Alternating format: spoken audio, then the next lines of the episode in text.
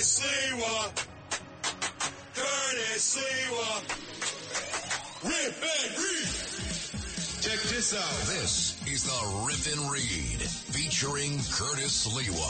Talking about Now to the Bernard McGuirk studios of 77 WABC and Curtis Sliwa. This is the Rip and Read. That's the sound of the police. That's the sound of the beast. That's the sound of the police. That's the sound of the beast.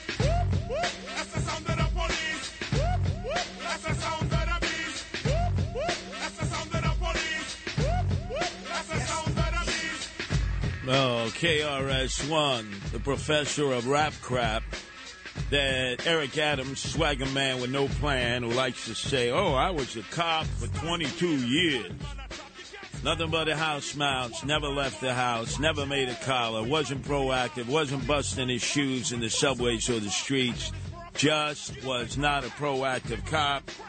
Got his white shirt, which gave him white shirt immunity, and he has forsaken the cops ever since. He actually said before he took the police test, he would listen to KRS One. These lines that say the sound of the police, the sound of the beast. This guy never liked the cops. This guy, remember, said, I kicked those white crackers' asses. Yeah, see if you can find that cut there, Lou, and uh, cut the KRS One crap. It's bad enough we're going to have to hear more of that tonight with Wu Tang Clan. The mayor, who should have a very busy, busy schedule in dealing with many of the crises that he has created, like inviting in the illegal aliens and now bankrupting the city, announcing yesterday that it's going to cost us overall $12 billion. And because of that, he's going to have to start making draconian budget cuts, especially to the police budget, the fire department, social workers, teachers. And remember, he doesn't care. He cuts the police department. The police department is already down to the marrow of its bone. They only have 32,500 active cops from a high of 40,000, which Rudy Giuliani had the moment he took over for the mentor of Eric Adams, swagger man with no plan. David Dinkins failed as he was. Rudy, you'll be the first to tell you without the 40,000 cops, he would not have been able to stabilize the city and then turn us into the safest big city in America without those 40,000. And now we got 32,500. And you got somebody in charge who's going to be cutting even more of the budget because he spent all this money on illegal aliens. And remember, I tell people all the time don't fool yourself. Here's a guy who said after 22 years as a cop that for every white cop he served with, Every day in the police department, I kicked those crackers' ass, man. I was unbelievable. he's proud of that. You don't think he still believes that? I want, I want to hear that one more time. Now, notice the inflection, notice the emotion, notice the pride. When he said this at a rally for his election in Harlem, they buried this tape before I ran against him because you know I would have used this morning, noon, and night on him. You know, he played like, oh, no, no. Uh, Ebony and Ivory. I love white people. He hates them, and he always has.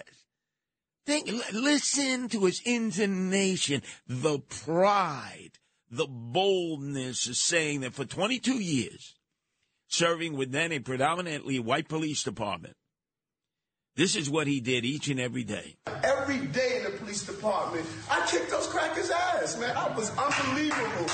Yeah. In the meantime, here's a guy who's continued on the de Blasio policy of taking the nightsticks away. Taking the nightsticks away from the cops and making them so vulnerable. I mean, think about it.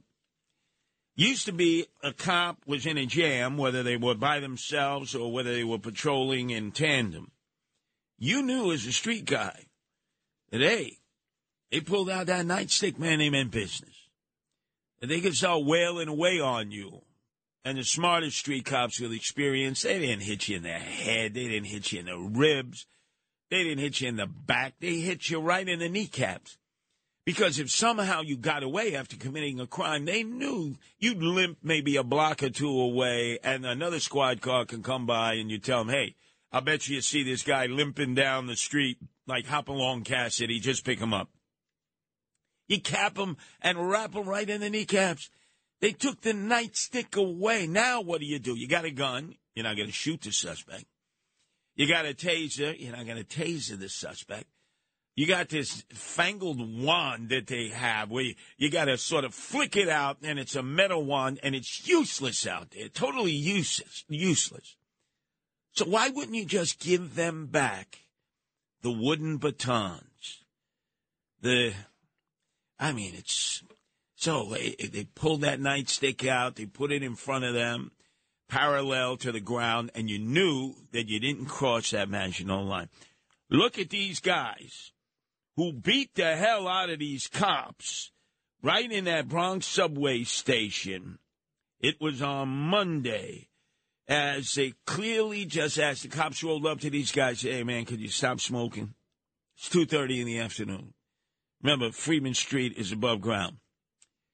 So the brothers, you know, they start riffing with the cops. Yo, yo, man, none of your big get get get get, this, mind your business.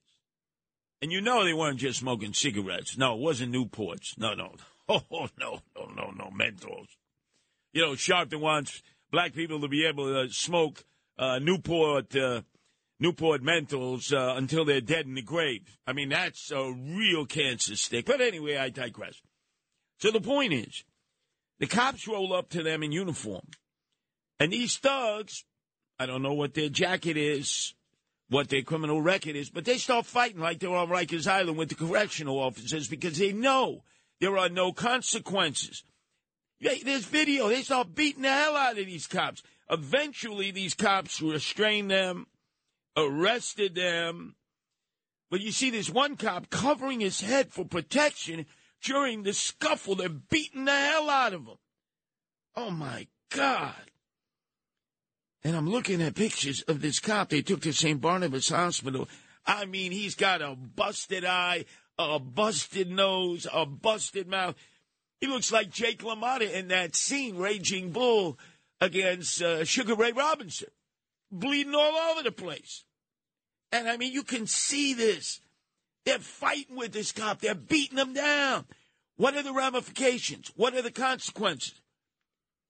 Did the, did, did the mayor run over to the cop and visit him in St. Barnabas? Maybe he did. I'm not aware of that.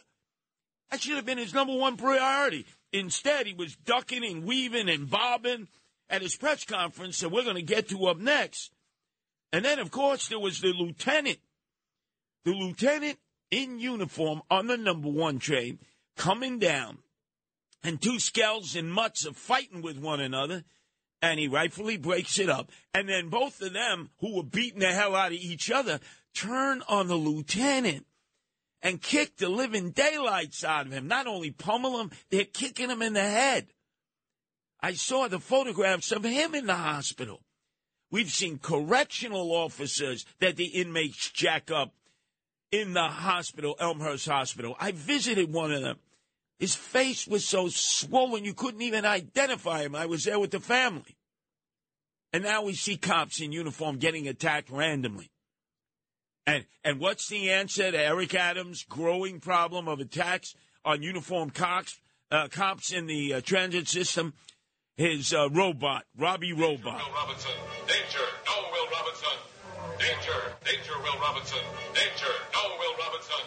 Danger. Oh, you're not going to want to miss it. Right in the Times Square subway station, once again, Robbie Robot was there, guarded by two cops. Guarded by two cops.